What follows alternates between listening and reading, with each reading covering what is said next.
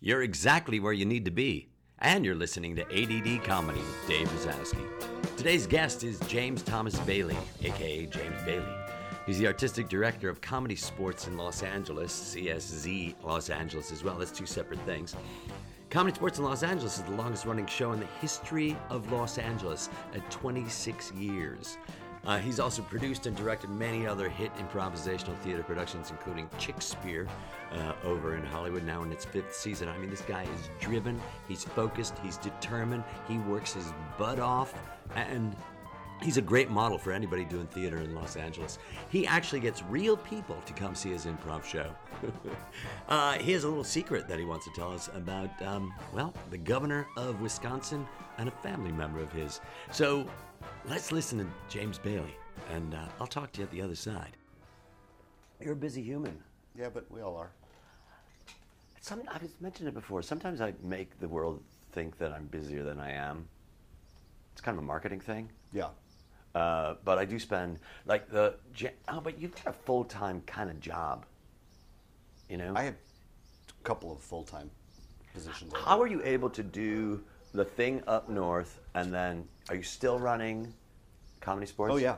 How are you able to do both those things? Well, I've, I um, I got I got really lucky. I was offered a teaching position and a directing position up in Napa with the um, couple of groups up there. A school, uh, there's a major performing arts center up there, Uh-huh. and um, I tried it because you know most of the time during the week uh, down here, it's computer and phone. Right. and on the weekends when all the shows happen and when all the life is happening at the theater. So I'm down here on the weekends, works Right. out great. Uh-huh. Teach, teach and direct during the week. Right. It's just a lot of flying, and uh, that's the o- that's the only thing. But it's really great because I, you know, everybody. I don't know about everybody, but a lot of people I think have a love hate affair with LA or any big city. You know, and I've lived here a long time. How long have you lived here? 30 oh my god 30 years in september You were here ten years before I was here. Yeah. Yeah. So, um, and I love LA, and there are times when it's just absolutely maddening. And What's what makes it maddening? um, uh, I, I think it's lack of community sometimes. I mean, there's a theater community, there's an improv community, and that's all great. But I think just lack of neighborhood community. Right. And um, you know, you want to go to the grocery store, and it's a 30-minute trip just to get to the store for some milk or Right. whatever it is. Um, You drink milk? Yes, I do. Um, I don't do drink milk. occasionally. I used to drink more. I'm from Wisconsin. I have to. Oh, that's right. That's Yeah. right. That's right. But- what do you What do you think about what's going on in Wisconsin right now? Well, pretty unhappy about it. Pretty unhappy about it. Right. Here's the here's the fun fact. Right. My sister went to prom in college with Scott Walker. Oh. and she was just out visiting two weeks ago, Uh-huh. and we talked about it a little bit. And she said he was the nicest guy, straightforward. You know, like groups of friends get together to play pranks on people. He'd be the guy going, "Come on, guys, that's not nice. Let's not do that." You know, super nice, super upstanding guy, uh, very likable, very driven, Uh-huh. but very likable. Nicest guy you ever want to meet. Real good bud. You know, she worked with him in the. Um, uh, like a student ambassador sort of in high school? in college. In college. Sort of a Oh, student at- ambassador. at Marquette. Right. And you went to Marquette. Too. I went to Marquette too. Uh-huh. But she, so she went to, uh, she was friends with him through this student ambassador sort of um, thing, and uh, th- and he was in her circle of friends, and she ended up going to a dance with him, but uh, they haven't really had any contact since. Right. Of course. But her politics wouldn't mesh with his anyway. Uh-huh. So I don't understand what's happening. I just don't understand. And I had a long conversation with someone the other day where I said, yesterday, uh, a Facebook um, volley, if you will, uh, a woman who is lives in Wisconsin but is also from Arizona. Two states where I go, what's happening? And so I would say, Wisconsin, get it together. And she goes, why are you blaming Wisconsin? I'm like, I don't know, because the voters voted for these people. And she said, not all of us have. And I said, okay, you're right. I should not paint with such a wide brush. But the people that voted for these, what, well, you know? Yeah, it, I mean, Wisconsin has such a tradition of uh, progressive politics. That's what gets me. Fighting Bob La Follette and and unions and all my my grandfather was a union steward and At where? uh, he worked for American Motors. Uh-huh. He was a welder. Uh-huh. Factory. My all my grandparents were like f- uh, factory folk. Yep. And um, and Wisconsin was always that way. Very, very down to earth, blue collar people, and um, the idea that that just. I mean, if you go to Milwaukee, it's the capital of sm- uh, besides the dairy stuff. It's the capital of um, like small engines. Yes. Harley Davidson. Well, Harley Davidson's there, but there's also Allis-Chalmers. Right. And there was uh, Was, Allen. Bradley, and Right. a whole bunch of Yes. companies that do these small motors. So it was a real fact, and the breweries, of course. Right. It's factory town. Yes. So this stuff that's happening is a little nutty.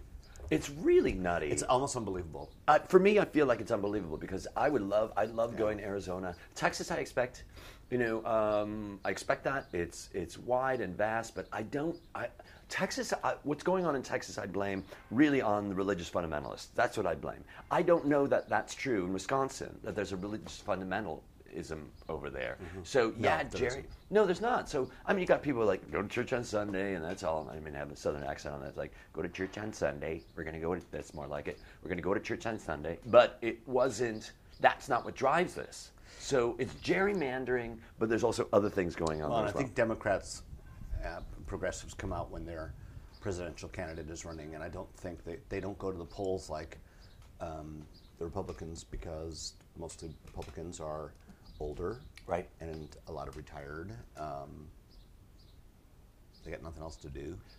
I'm exaggerating, of course, but you know what I mean. Like, No, I totally understand. Like they go, well, what, what are you doing? Well, I don't know. We're going to vote. Let's go vote. But everybody's like, no, I, mean, totally the- understand. The youth vote that swept Obama in doesn't even know what a union is. no, that's really true. They don't understand too. collective bargaining. They don't know what any of that is, so they're not going to go. Right. Are you um, equity?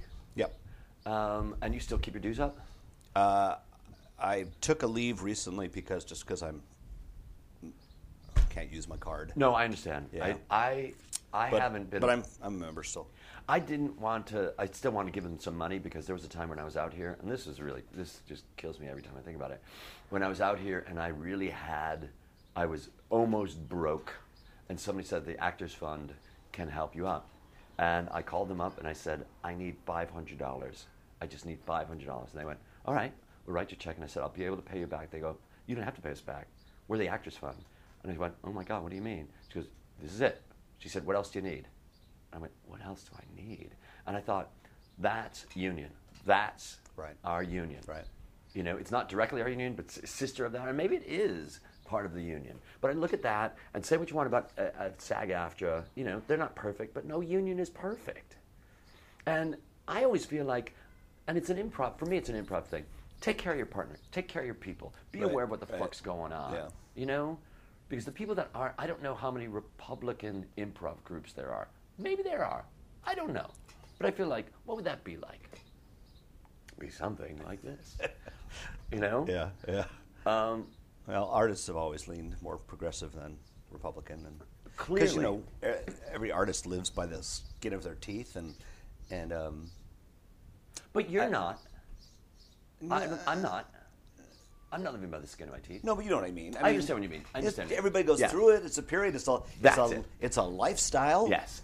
The only know? thing, the reason that I'm saying that is how many, how many actors I've heard say, "Yeah, well, I'm a starving artist," and I want to go, "Shut the fuck up." You can't call yourself a starving artist. You cannot, because the more that you do that, the more you make it true. And you just don't make it true for you. You make it true for anybody who's within earshot of you, saying that you're a starving artist. Especially if they see that you're good, they're going to go, "I'm going to hire hire you," air quotes here, Yeah. to do that. And I'm like, really? And then hire you for nothing, nothing, nothing. So I, whenever I hear people say starving artist, I really bristle at that. What's going what, what do you? Are you affected by the 99 this 99 No. seat thing? I mean, we are in that we're a, we- our theater is a 99 seat space. Right. So it affects anybody that anything that we would do that was a play or scripted. Right. But because improvisation isn't governed under that, it doesn't really affect us. Right. Yeah. So it's different with improvisation. Yeah. So would could, would you, do you know enough about it to be able just to kind of give a little background of what we're talking about here? I Oh, by think the way, it- there's I, I, I, I don't know much other than it's never been governed because it's not written word. that that uh, you're talking about the 99 cent, 99 cent, 99 seat rule. Mm-hmm. Right. I feel like there's a Right, 99 se- right. seat store. But everybody that works at our theater, I mean, I, I, I've worked in so many 99 seat theaters and I produced and directed in those spaces and and that's that is our theater community out here. Right. You know, so Right. it's important to all of us and and if somebody wants to use my, our theater for a, a play, they they're going to fall under that. They have to do the agreement. They can't. I see. Unless they're non-union. Right. But if, you know, they're going to have to do the agreement. Right. So. Yeah, yeah. I, I, I love working union. I love it. I love it. I, lo- I was on a set once in the desert, a Mercedes commercial, and I had. It was I think one of my first times I had a child, and I was driving a Mercedes. You know, there's a. Do, are you familiar with this part in Palmdale or somewhere where it's out in the desert, and it looks like an old Route 66 town?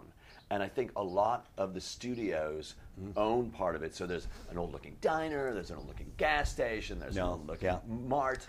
And I was down there, and I'm uh, uh, and I'm in uh, a trailer, and they have regular trailers because it's union. And I'm in a trailer, and somebody knocks on the door with a clipboard and a, a badge and says, "Hi, my name is Scott, and I'm your union s- steward, and I want to know how's it going, how are you being treated." I was like, "Oh, well, that's awesome, being treated well, everything's going well." This is part of being treated well by you asking me if I'm being treated well. Exactly. Right. exactly. Exactly. Exactly. Yeah. And I think that a lot of, I, I, I also think that a lot of us don't even take, you know, you're a businessman, right? Mm-hmm. But you're also an artist. And you understand in order for us to be thriving, we have to also look at ourselves as an entity that is a business. Right. And I think a lot of actors don't do that. No, and I, actually, the whole reason I started an improv company, as strange as it sounds, was to have a business. I mean, it's not. I wouldn't recommend starting an improv company as your business, but it. That's what worked for me. That's what allowed me to act and direct and do all these other things because I had something else going all the time. you know? That still was in the uh, it was still in the wheel, the wheelhouse, so to speak. But it was really in your your the set of what you wanted to do. Yeah. you know, the set like algebraic set, the set of what you Right. wanted to do. And it wasn't like you know what I'm going to do. I'm going to open up a restaurant until a good acting job comes. in. Right, right. No, it's. Uh, I'm blessed. I am so blessed. Who- I'm sure you feel that way too. I I'm do. I do feel that way. I do so feel that way. But and and it's who was a guiding force for you, just in terms of that. You know, was there was there a model, or was there something where you went, that person's doing it? I, maybe there's not, but Not really. I mean, I was I was working with a theater company called West Coast Ensemble, really great theater company that only recently sort of closed up its doors. Um, but uh, I was producing for them, and, and they needed a late night slot, and I started an improv show there, and and it took off, and all of a sudden the show that was going to run six weeks is running a year, and then it's running two years, and then I went, wait a minute, I guess I should this should live on its own, and so that's what happened. this should live on its own. And you said, I'm going to take this over Yeah. to my own space. Yeah, and I, uh, about a year and a half, two years after it opened. But now it's been playing. That show's been playing for 26 years. What show's this? ComedySportz. Comedy Sports. Got it. I see what you're yeah, saying. it's been playing oh, for- ComedySportz was over there, and I see. And it was a theater at West. Co- it was a show at West Coast Ensemble. Where's that? It was on Hollywood and Argyle, which is now a parking lot. But it was the old. It was kitty corner to the Pantages Theater in the building that was the Hollywood Mortuary. Got it. Right. Right. and it had right. it had two theaters in it. One had been the old chapel, and one had been the old casket showroom. Right. And it was a great space, and it was a collective of artists, and uh, I did a lot of work there. vaguely rem- I, I remember that vaguely. It was echo of that. uh, yeah, it was on the corner, and then Stella Adler was right on the other corner, Uh-huh. and then Pantages. There was a time in the early '90s when uh, Les Mis was playing at the Pantages. Uh, Stella Adler had something going. We had two hit shows at West Coast Ensemble. Um, Robert Morse was doing Tru at the Fonda, and Center Theater Group was at the Doolittle, Montalban now, Right. Because they had Phantom of the Opera sitting down at the Ahmanson, so they did the rest of their season. They, they took over the Doolittle. So at that point, everything was a hit, Right. In all in all these theaters, and every oh, it was so cool. It was like I remember the LA Times running a um, article about like you know t- the new Times Square, kind of of LA. Right. It was so great. It was such an exciting time. And now Stella Adler, that building's torn down, where the W Hotel is. Right. West Coast Ensemble became a parking lot because after the earthquake in '94, The Northridge quake. Northridge quake, Uh-huh. The building was damaged severely, and the Nederlander organization didn't want to repair it, so they Got ra- it. So they was it a pretty building? A pretty building? Was it a pretty building? It was an old. It was a 1917 building. So it- Jesus Christ. it was it was cool, and um, Uh-huh. it had two theaters, and upstairs we had one, two, I- three, four, five studio spaces for classes and God rehearsals. and damn. It was fantastic. Somebody could really make a boatload of fucking money by having another space like that to rent it out. I mean, you know, you know like Yeah. that sort of because there's nothing like that. It was great, and we always rented one theater while we had something going on Right. in the other. And Bronx Tale, uh, Chazz Palminteri's show started there, and um, ComedySportz started there, and a, a lot of things. It was it was a really cool time. It was exciting. Was there? I, I love these kind of moments where you're going, okay, this thing's running for two years. Where, with your example, this thing's running for two years, and then you go, then you think, I can move this somewhere else, and that, like, you go, ding, that moment where you go, wait a minute, Right. wait a minute, wait a minute, wait a minute, wait a minute.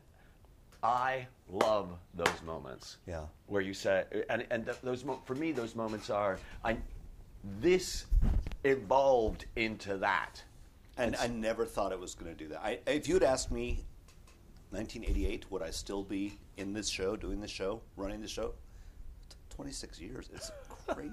it's the The longest long- running show ever in, in LA. Yeah. The longest running show ever in LA. Yeah. And when you, because you got the old uh, Comedy Central space, which used to be the old HBO workspace. Right. Was it that? It was the Melrose Theater originally. Right.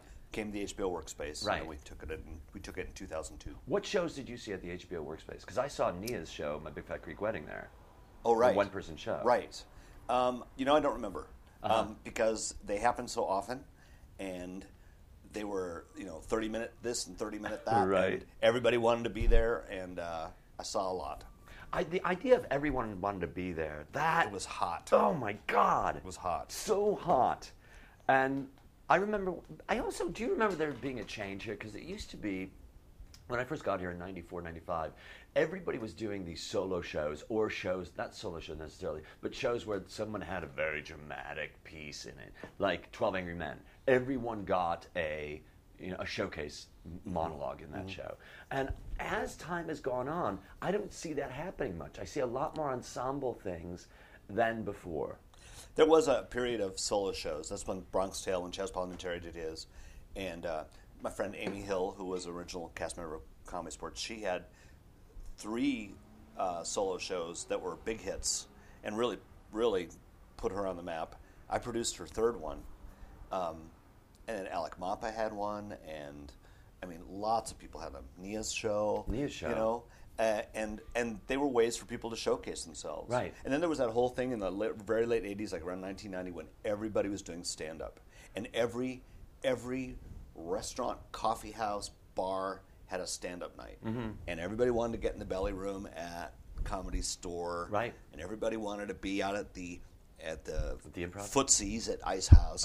you know, they, everybody wanted that because they were going to get seen because Right. all those people, you know, uh, Tim Allen and Yep. Roseanne Barr and Right. Tim Allen was the first one I thought of, too. Yeah. what's her name? Grace Under Fire. Uh, yeah, yeah. Blake, Brooke, Blake, Br- Br- Bar- Brooke- Blo- no, uh, How sad! I'm so sorry. No, no, no. I'm not apologizing she- to you. I'm apologizing to her. Oh, um, she exploded. I mean, she. When I say ex- she exploded, it's like something happened to her life. but she Um, got it, and she got a show. right. I mean, every all these people. Bur- Ellen. What? Come on, Berke Breathed. No, No, Berke. no, he did the He was a penguin cartoon. Right, right, right. Um, right. Anyway, all those Right. people blew up. But an interesting thing about that, I love the idea of if you fucking want to make it happen, you do it for yourself. Yeah. There's very few shows. I think there's very few people out here that. I mean, I guess you just go right into film or something and you don't bother with anything else. Somebody else makes it happen for you. But I feel like, you know, you got to do your own. You got to find a way to put yourself out there. Yeah. And I, I don't know what the current thing is now. Podcasts. Um, maybe it's. Uh, I don't know what it is. It's not stand up anymore. No, it's certainly not stand up. It's not one person shows. I mean, anymore. improv sort of came around and. Yeah, improv came around, uh, but it's not improv either. No. Um, but it's it's YouTube. Oh, I, it's YouTube. It's, It's, YouTube. It's totally. Yeah. It's doing your own. It's doing your own YouTube channel.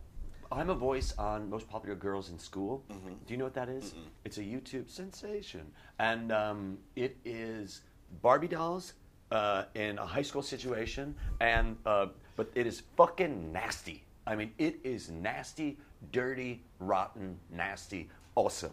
And uh, Lily Vonnegut uh, put it together with uh, a couple other people. Uh, Aaron Krebs is in it, and Dave Hill is in it, and I'm in it, and I play an alcoholic mother. As you can tell, I have the voice of an alcoholic mother. uh, and it, it, they were doing it out of essentially out of their garage. It wasn't a garage, and then YouTube caught. It caught fire, and YouTube went, "Bring it over here." And this is what YouTube does. I don't know if you know this. They say, "Bring it over here. We will give you, give you." the space, give you people, uh, technical people. We will give you the equipment. We're going to give you the time. We're going to give you the editing facility. We're giving that to you because you have so many followers. And that's what you want. I don't know that anybody's making any money at it. I mean, I do get paid, which I think is great. They pay me for voiceover work.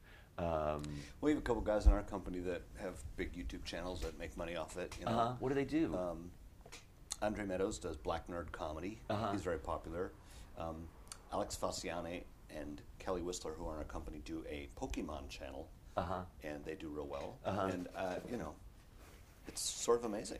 it really is amazing. It's amazing that you can make money. Do you do any? Uh, do you do any? Because I, for me, I love doing the podcast. I don't do the EQing or whatever you want to call that. Um, my my producer Ian Foley does that, and he does a really great job at it. Um, but I do the intros, I do the outros, I do the publicity on that, the promotion on that. I love doing that stuff. But you must have somebody else doing that, or do you do it? Doing Publicity, like for the theater, for the theater. Yeah. Um, well, we we do have staff people at the theater. Um, we actually do very little. Uh, I we do social media stuff. Right. But That's what I mean. yeah, we, we do that. We have various people participating in that. But um, one of the things about us, which is maybe it shows that I wasn't a good businessman, was that um, we are primarily word of mouth. And Right. We've never really. I I advertised like in 1990 in the LA Weekly and the LA Times. I did it a few times. And I was like, you know what? Didn't make a bit of difference.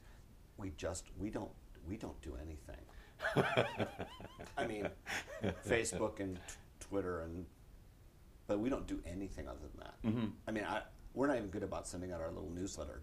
It, it's and it's bad probably, But- but we have totally been everybody's favorite secret, word of mouth kind of thing, and um, that's served us really well. Right. So we, we we do try to take advantage of social media more than anything else. I don't know that I've ever seen your social media stuff, but then again, maybe I'm not looking. Um, I'm Yeah. looking more for like, what Yeah. did that guy Scott Walker do? And Yeah. fuck that lady. I know. I like, Um, I like your post a lot. I know. I fun time with it. Thank you. Uh, but it's it's it's so awesome that you got that word of mouth thing because Yeah. it's fucking perfect. Yeah, we have a we have a weird, really unique situation, and in that our audience is mostly not actors. That's They're phenomenal. They're just normal. Not that actors aren't normal, but they're they're real people who aren't necessarily necessarily in the business, Right. And they're just coming to have fun, and it's great. Right. It's glorious. I Are you doing any improv? Yeah, on stage tonight. Yeah. Right. Yeah. And, and it, in the comedy sports In show? ComedySportz. But I, Uh-huh. we do, you know, we've got other improv, we've got other shows besides ComedySportz. Comedy sports is the thing that's been our signature show for years, but we always have half a dozen other things going on. So How many people do you have working for you?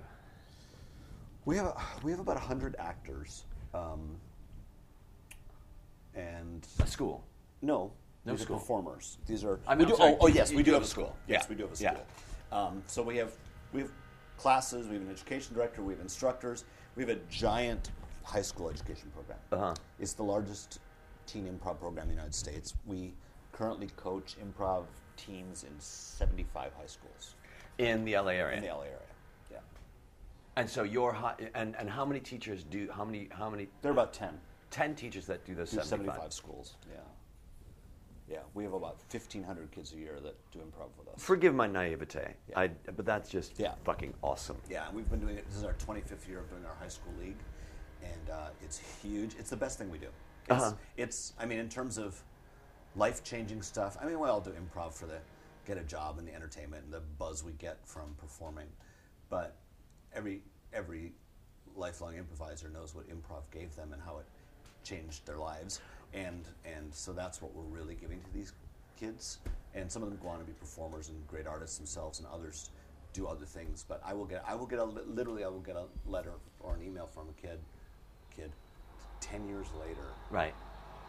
just saying, "I use what you taught me every day," and you know, and it's like that. It is the best thing we do. For me, I feel like that's the that's the best thing.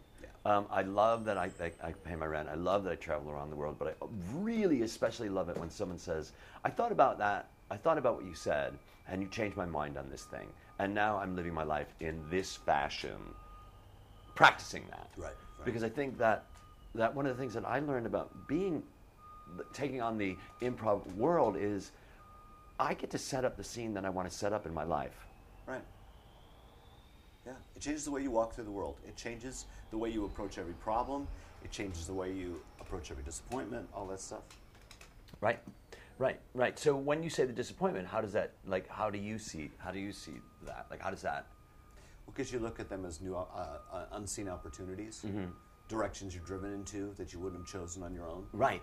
You know, creativity doesn't happen without mistakes. So when you when Creativity you doesn't happen without mistakes. Right. when you learn to welcome the mistake and not fear the mistake, uh, it it takes you to great places you couldn't have gone on your own. The you know? idea of reframing what a mistake means, reframing the reframing the quality of that word. When I say quality, I don't mean good or bad. I mean the quality of the word mistake. Where it's like you made a mistake. Instead of going, you made a mistake. What? You made a mistake. Okay. Yeah. Now what? and failing.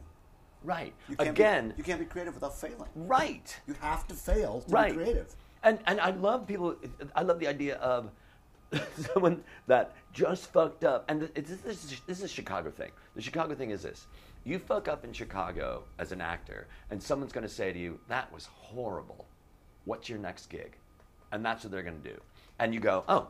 So it wasn't a fuck up that's going to end my life. It was something that guides me towards those guides me guides me. It just guides me. Mm-hmm. It puts me back on the road. I got off the road. I fell off the road. I made a mistake. I had an accident. Right, You right, know? right. I had an accident, and somebody pulled me out of the ditch Right. with a tow truck and went, "You know what? That's okay. Brush it off. That's why I have insurance." Yeah. And move on. That's the biggest light bulb I think you can get is when you suddenly realize that and you go, oh, that's not life ending. That's not life ending. It's not career ending. It's not relationship ending. It's not, you go, okay, all right, what do I do with this? this is awesome. I didn't know that was going to happen. You know? I know. I remember we did a we did a corporate gig for Nestle one time, and it was a sandcastle building competition. Ask me what I know about building sandcastles. Right, what do you know about- nothing? Okay. Um, but Couldn't we were running. We were, we were nothing. I don't know anything. But we were doing. We doing Who does? No one. No one, except for the sandcastle company. I don't know who they are, but we did an improv workshop for them. Like, Uh-huh. You know, like you do. Right. And corporate training, and, and and the part of it was building sandcastles. So we went out to meet with the corporate people for the final meeting before this big event of theirs down at you know the fanciest of fancy Santa Monica hotels. And they all had there were six or seven of them. They all had clipboards and they were checking things off. We looked at the room, we looked at the chairs, we looked at the beach, we did all that stuff. And when we sat down to lunch, and then while, we, while I'm eating lunch with three of them at my table, I just decided I'm going to say it. I said, "Gosh, um, I hope it doesn't rain." And their faces just went white, like they had never considered that it might rain. And I, to me, I'd go, "All right, what are we going to do with that?" They all have, all the castles have to have a moat. Design a moat. We're going to do it anyway. You know what I mean? Like you, you right? right, right, You'd, right, Make, you'd make lemonade out of that. right, But right. they just were like absolutely just stopped them in their tracks. And I, it wasn't going to rain. It's California. Right. How, it's summerish. So how often does it rain? But I thought, you know, I'm going to say this because of their clipboards. They're they've got such a plan. Got nailed- it. They've Got got, it. such a plan nailed down. Right. That if this deviates the plan, they're going to freak out. yes, So I wanted to know that it's probably going to deviate somewhere. yes. What's the worst thing that could happen? It's going to rain. It ain't going to rain. But I said that because I wanted to know that whatever happens, it's going to be fine. Yes. Whatever happens, it's going to be fine. Yeah. I think that anybody could look at what the, uh, where they are right now if they consider themselves a success. And when I say success, what I mean is, are you happy with where it is that you are? Are are you looking around right now and going, I have this thing that I'm in, this place that I'm at, and to look at that and think, I would not be here. Let's say right here, talking to you, I would not be here had there been not been a series of mistakes, a series of failures that led me to this. Yeah. There's a great song that is by Alan and Marilyn Bergman and Michel Legrand called On My Way to You. It's all about all the scenes in my life that I wish I could, scenes that need rewriting. On my way to you. It's called On My Way to You, and I've sung it at weddings, and um, it's an important song of my life. But it's um, it's about I lay in bed at night and I think about all the conversations that I sh- all the things I should have said and could have said, and all the scenes in my life that need rewriting. But I realized that if I change a single thing, I wouldn't have found my way to you, right? Now take you out, whatever that you is. I wouldn't have found it to here. You know, and I think especially as actors and people in Hollywood, uh, the industry, whatever that is, we are always so set on what is the next goal. What is my when am I going to be discovered next? When when when is my work going to be seen next? What's my next project? That we don't ever enjoy what we got right now. There's that phrase I've used it a million times replace ambition with gratefulness. Yeah. Yeah. Right. I mean, it's it's it's so. That, I think that's another reason I like getting out of LA. It's so funny when you come back to LA, and you and you know this from traveling. When you come back and you walk into a Starbucks, and everybody around you is talking about their, oh, they've got a, a pitch with someone, Right. or, the- or they're working on their screenplay, or everybody's got a pitch. It's always about, well, I got a pitch meeting. Right. You know, well, I'm out here for pi- pilot season, blah blah. blah. You know, I like I get I get so irritated with it. I said, can you just all have coffee and be real? Why do you?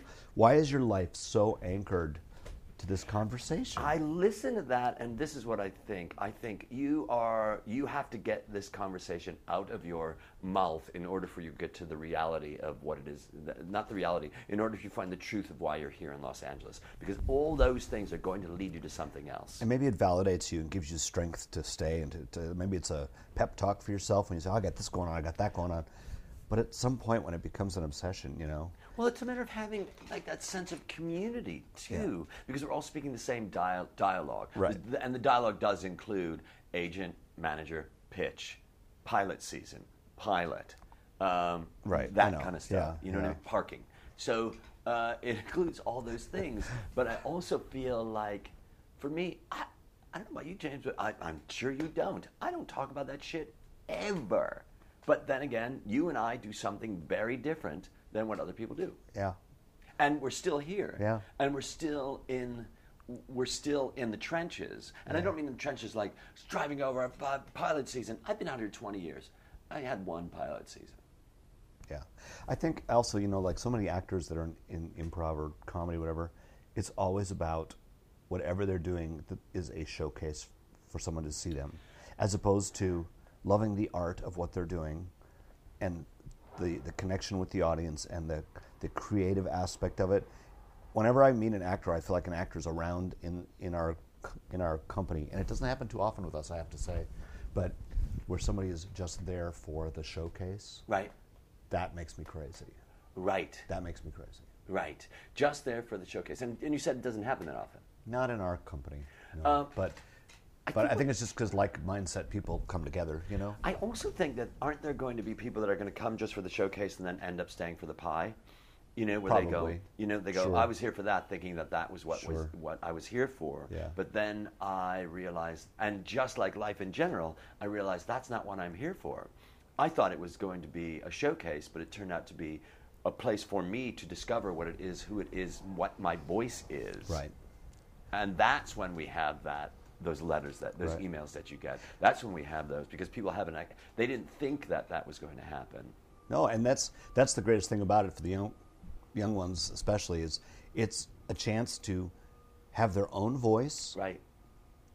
uninterrupted or interfered with by adults, uncensored by adults.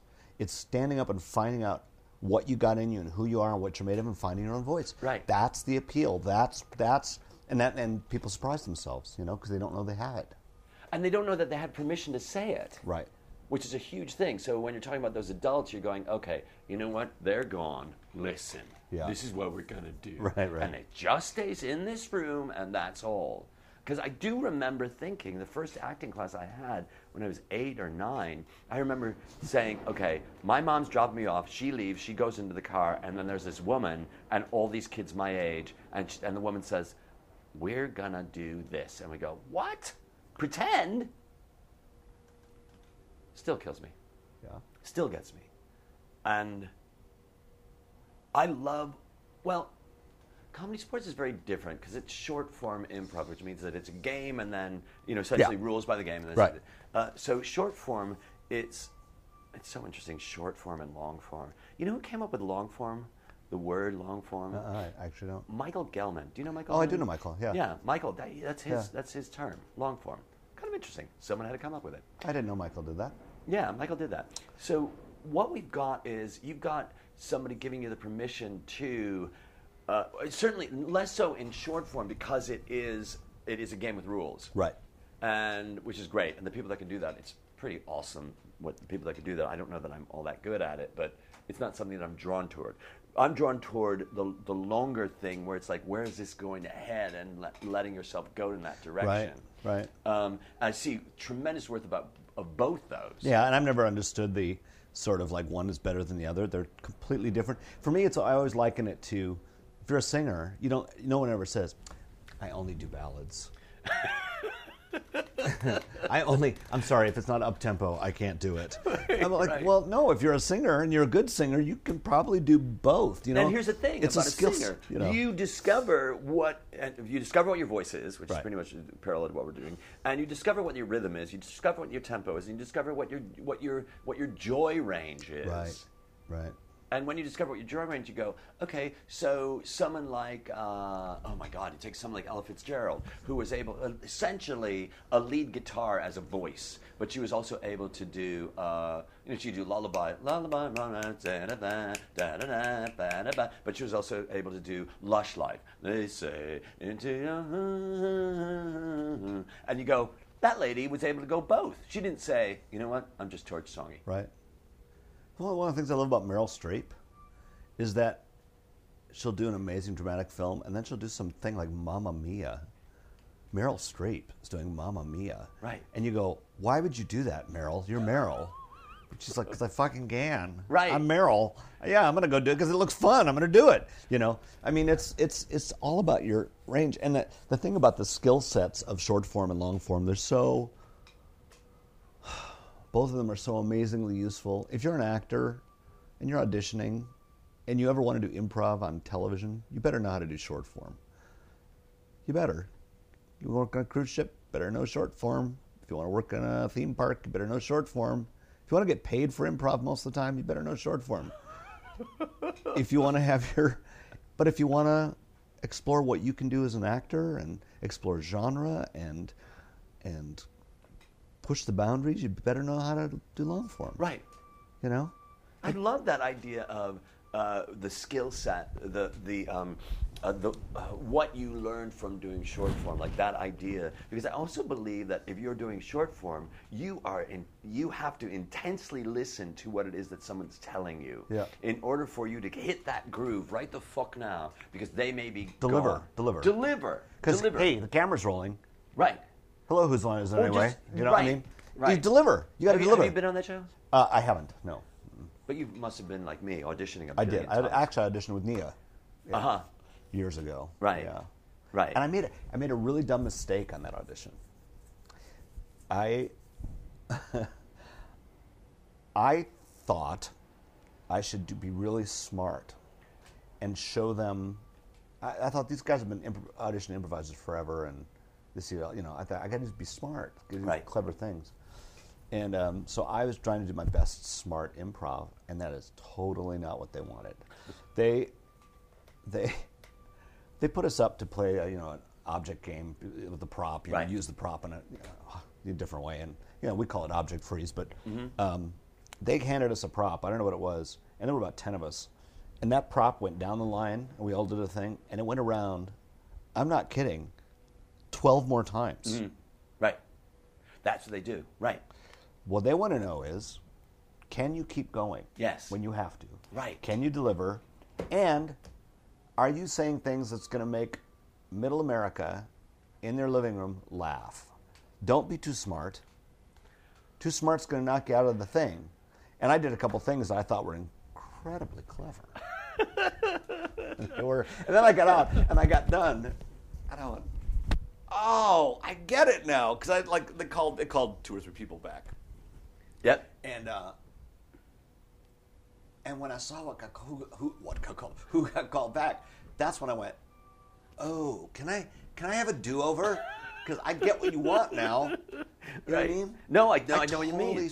I know up. what you mean. When I look at somebody like Wayne Brady, I go, "Oh, Wayne doesn't give a fuck. Wayne just like rattling shit off." And it's also really interesting because what you did was you put a governor on your creative process. You're saying I can't go there, and that narrowed your your. I totally understand what you're doing. Well, when you uh, whenever you're auditioning, you try to do something that makes you stand out and be different, Clearly, right? I right. thought I'm going to do I'm going to do smarter improv. you know? Right. I'm going to do I'm going to do.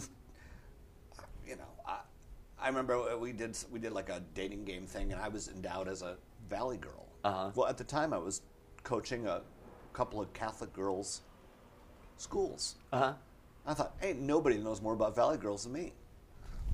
So I was doing really smart. I was talking about which member of Backstreet Boys I like better and why. And I, was- I was, I was like, I have it all over the place. And what they really wanted me to do was go, oh my God, let's go to the mall. Oh, That's geez. really what they wanted. Right, right, right, right. That's all that they wanted. Right. They didn't want depth. Right. They just and I think that that goes back to the idea of let, the short form. It's not that it doesn't have depth. It's just that it knows where it's going to be and it needs to be there. You know. No, yeah, and you have to deliver, and you have to make choices quickly, and, Right. And all these things, and there's more of a um, more of pressure placed on entertainment, Right. Which is great for an audience, not always as fun for an actor. Mm-hmm. Um, but you have to know how to do it. You have to be able to do it. Right. I mean, we do ComedySportz because audiences love it. That's how we, we have an audience of real people because it is an incredibly accessible form for them. And then once they come in through that, then they stick around and they come to Shakespeare or Right. the Resistance, and they stick around for long form and genre and all this stuff. But it's it's an easily accessible way in, and I, I just think you have to, you know, you have to be you spread your skill set a little bit. Sure. know? Uh, sure, sure. I'm thinking about when I first got into improv, it was very different because I was I came in from an educational place as a educational being I worked in prisons for a year doing theater, non-comedic theater. And then I went to Chicago and I started studying with Del and that was long form and I'm looking going, what is this? What's happening here? Um, uh, but you didn't have the houses that you had at your you have at your place. But then again, there wasn't any. There, I don't know that there was a ComedySportz Well, back then. when we 82, 83. Um, no, 84 is when it started in Uh-huh. Milwaukee. But when, I mean, I, th- I got into improv through acting classes. Mm-hmm. I, I did it as part of acting. It never occurred to me that it would be entertainment unto itself. Never in a million years. Never. You know, and I remember when I saw it on stage for the first time, I was like, wow, this is, it was like mind blowing to me. Because it just seemed so dangerous and exciting. And could I do that? And I, I could never do that. And then it turned out I could. Um, but when we started out here, it was War Babies, War babies. a group called Mice, and I think LA Connection. War babies really sounds familiar. and They were at the. Improv, and Mice was a group that I never saw. Um, they were out here, and um, Did you say LA Connection? yeah, I think LA Connection, Which think, is still around. Yeah, yeah. I think LA Connection was doing their thing then. Oh, Groundlings were here. Uh-huh. Groundlings, Right. Um, of course, but um, but that was it. That Right. was it. There was nobody else. Do you know who the War babies were? Any of those people? I did. Okay. And they were, they were prominent people. Like I think Edie McClurg was part of them, Uh-huh. and um, oh, uh, Ch- uh, Charlie. Uh, God, I'm spacing out. Right. But yeah, they but they they were but they were an older group of act old older group now you know younger than me probably but older at the time and um, Well, Edie was part of the committee. maybe I'm maybe I'm confusing her Well, that- that participation. She might have been in both, but Yeah. I mean, it was a it was a group that was at the at the uh, improv and and they would do like you know Sunday nights or I don't know what, um, but there wasn't all that much improv happening. I remember I don't know if you had this experience, but I used to have to explain to everyone what improv was. Right. Right. Right. Then Whose Line came around, and then we'd just say, no matter what kind of improvisation you were doing, you'd say, "Do you ever watch Whose Lines Anyway?" And they go, "Oh, I love that." That's what I do. Right. but different. And, Right. And it was just that was an easy access. It saved Sure. me the conversation a million times a day. Uh, like to explain what a Harold was to somebody Yeah. was impossible. Forget it. Like fucking forget, Forget about it. it. You know, that's why Shakespeare is like Shakespeare, right? That's yeah. right. Yeah. Shakespeare is like you, you, take ladies doing Shakespeare. I'm assuming. Yeah. Right. And it's pretty simple as yeah. opposed to a Harold, which is you get a suggestion, ta da ta da ta da ta da ta da ta da, and the first thing I want to do when I'm done with all of that is never do another one. You know, just go. I have done that. Give me long form. Give me mono scenes. Yeah. Give me all that Yeah. stuff. But to have to fucking explain it to an audience member No. where they're going, oh, this is the first act. Yeah. Now they're gonna have a game, and they're gonna like, stop it, stop it. It's not. There's a lot of that that's that's wonderful for actors. Yes, The Harold is wonderful for actors. yes, Not necessarily wonderful for an audience, and maybe wonderful for an audience of other actors or improvisers. Right. But not necessarily for the general ticket buying public. right. So, you know, but it's it's a completely different landscape out here now than it was in the late '80s. It's totally different. Oh my God! Totally and I, I love where we are right now, and you must too, Yeah. because you you get to do what it is that you get to do. But I I, I love being able. I I travel around the world. When I look at my schedules this year, I think, how the fuck does all that happen? And it happens because I have that background, and it also happened because and you're you know you, you, do this on a much larger, grander scale than I. Um, the idea of I'm a business. How do I make more business? Right. Or I'm a business, I'm going to make more business, which is different. Right. Uh, because the idea of this is going to happen, I am going to make more business. Yeah. And how fucking fun that is. And I Very did- off. I did some work with for the U.S. State Department, and you. Oh, that's right. And it was mind blowing for me uh, because of the way it was received by people who had never heard of. I don't know if you've had this experience in your travels, but I had the experience of teaching improvisation to people who had never heard of improvisation. No, I'm, I, I don't think so. Yes, I did. Keep going. It was magical to them. Right, right. It was like I was Willy Wonka, and I had come to town. And what is, you know, what is this magic you bring us? You know, like it was. I mean, it was life changing for a bunch of them. I, I'm not saying that like to pat myself on the back, but these I was primarily teaching educators Mm-hmm. and some diplomats and things like that, and the tools they did. It was mind blowing. right. Right. You know, and that as a teacher, that was so gratifying to go. Wait a minute, none of you know what improv is at all. Okay, take out your notebooks because here we go. You know, seven hundred students later, you go, wow, that was an amazing. As a, as a teacher, and a lover of the art form, Right. It was an amazing experience to be Right. able to do that. You know, As a teacher and a lover of the art form, absolutely. Yeah. it's exciting. Uh, I, a guy came to my class, uh, and who I later found out was a barber, and he cut my hair. I gave him this lovely haircut. And his a friend of his brought him to the uh, paid for his uh, drop in, and he. I said, okay, so what's your experience? He goes, I um, I've never done improv before. It's like, okay, when you see a show. What improv show do you like to watch? He goes, I've never watched an improv show. It's like, Here we go. It's great, isn't it? and then afterwards, because my class is, is different than I think, uh, my class is different because it's not, it's not like we're going to learn how to do freeze tag or we're going to learn how to do these other things. It's more like we're just going to be here right now. And he ended, and it was a very interesting thing because we ended the class and he said, okay, um, what just happened? What did we just do? And I had to really codify it and define what it is that we did, which I'm not used to doing. Yeah. I, I- I hate when you're teaching or whatever, and people go, "Oh yeah, okay, yeah." They sort of dismiss, like you're, you're not even gonna get done explaining your point. They go, "Oh yeah, I got it, I got it, okay, yeah." Yeah. You know, like we're, we're to that point, you know. Yeah, and then I want that person to come up and go, "You didn't. You thought you did, but you didn't. You didn't know what it was. You yeah. didn't know. You didn't know what it was.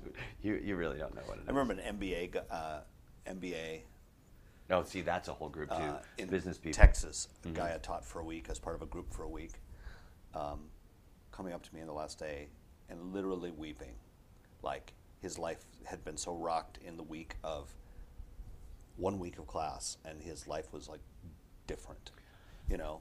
And for a Texas MBA straight dude to get weepy, that was that was a pretty powerful moment in my teaching career to watch that how how that can affect people because I think we get a little jaded out here. Everybody everybody's taking class somewhere or doing an imp- I'm in a cage match or I'm doing this or I'm in a show or you know and I think we forget the sort of the mystery and the magic of it all. And when it hits someone's core and they realize that they have been looking at the world just through one facet of a multifaceted, uh, they've just been looking at seeing one facet of a multifaceted world, and suddenly walls come down and vistas open up, and they're listening. And I think what they're listening for, I think what people are listening to for the first time is they're listening to themselves and they're hearing themselves. Yeah. You must feel this way sometimes. Do you ever feel like you have superpowers? Like like you're like Superman has X-ray vision and can see through things, and you're standing there in some situation, and communication is supposedly happening between several people or a group of people or one person, and you're going, you're standing outside of it, watching it all lay down. You're going, he didn't get that, she didn't get that, you know, and and you want to intervene, or you or you selfishly manipulate the situation because of what you know that the others don't seem to be aware of, you know. What you're aware of that you, others, others aren't aware of. Yeah, how people reveal themselves and how things, you know, all that stuff. That's just, and that to me is, you know, yeah, I love performing on stage. That's awesome. But forget all that. To me, the, what what improv does for you is it opens all those superpowers that you then have in the, all the facets of your life, where you just you can see situations unfold that other people don't see. It's Uh, Uh, that- for me, it's that right there. Yeah. Seeing situations unfold that other people don't see. Also, going back to what you were saying about watching people miss things, but the other side of that is watching people miss what is it they're missing. What they're missing is this is a door that just opened, and you keep walking past that open door, knowing I'm watching you know that something just happened, and I'm not watching you jump into that. And what's happening while you're walking by that door, wondering where the door is that's open, mm-hmm. that's right open and right in front of you, what I'm watching you do is I'm watching you suffer. I'm watching you suffer because you're thinking this thing needs to look like that. That a scene needs to look like this. That there is something called a doctor's office scene, or a waiting for a plane scene, or a jumping out of a plane scene. And you go, no, you're missing what just happened. You were moved, and you're not admitting that your partner says something that moved you. You're not, not, not admitting it. You're not accepting it, or maybe not admitting it, or not recognizing it. Right, right.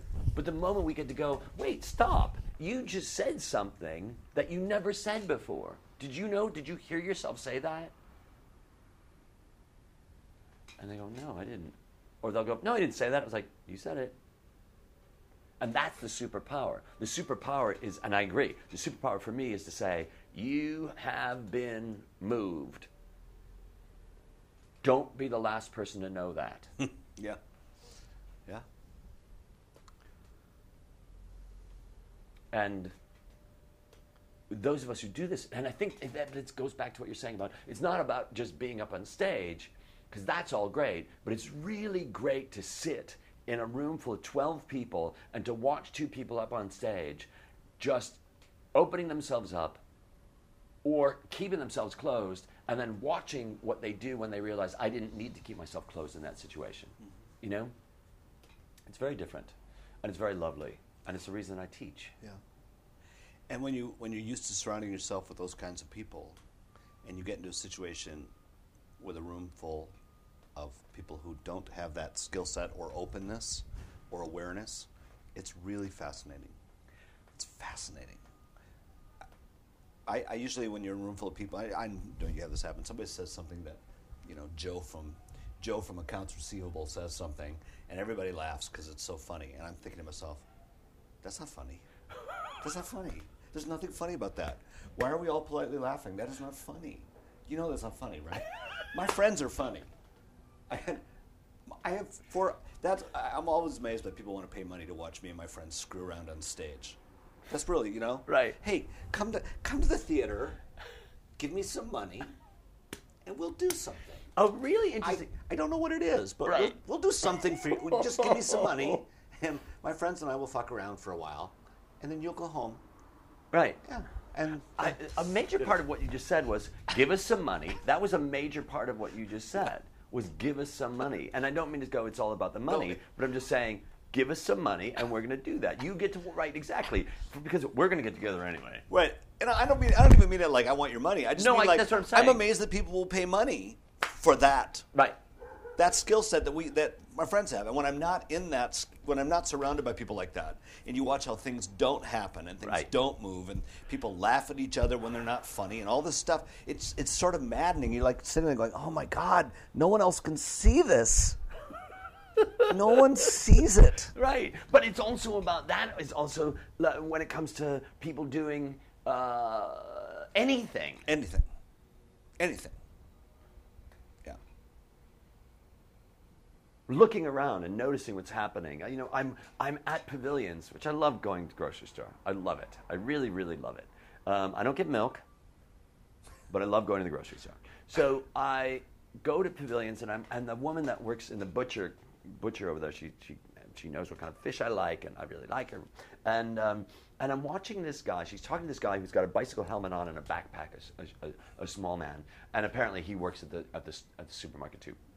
And I'm watching them have an interaction, and they really like each other. And there was a spill on aisle five, and she'd make a pass on aisle five. And then the the guy walked up, the helmeted guy walked up to the woman who worked and said, pointed to somebody, and she went, "Oh my God!" And I'm just watching this unfold.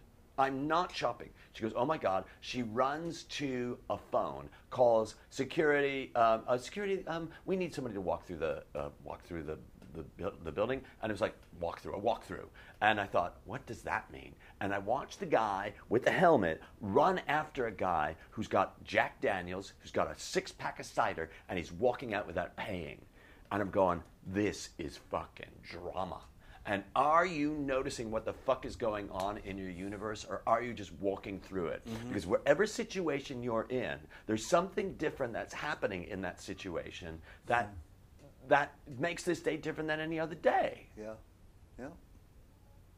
And what is it that you're look? What is it that you're you're you're, you're doing by road? Because there was a time where you walked into a supermarket and you went, "What the fuck is this?" You know what I mean? Yeah. First time you drove a car, Yeah. like, whoa, this is a room that I can move. Right. It's essentially a shed Right. That I can move. Right. And when was the last time you thought, gas, turn? Remember, turn, put the gas down and turn at the same? Depositing your checks with your phone. Jesus, right? That's my latest one. I know, That's no, what I get it. I still haven't. I still haven't gotten over that yet. No. I'm, I'm, I've been doing it for a year now, but I Right. to me that's like wow. does it- how does it- right. And how can I trust this? Yeah, There's no. I didn't. bring it- I didn't for a while. I didn't for a while either. Then I was like, oh, it went in there. It got in there. Like it, it, it made it. or- It got in there. I'm relaxed now, but it, Yeah. PayPal. Mm-hmm. PayPal. Putting money into PayPal and then going, I, I think, and then getting it out, going, oh, well, that, that worked. Yeah. I got money. Yeah. Here's another thing money. Money has changed so much. The delivery system, the, the architecture of the money, where you, you don't, I don't know that I see that much money anymore. I don't carry much money anymore.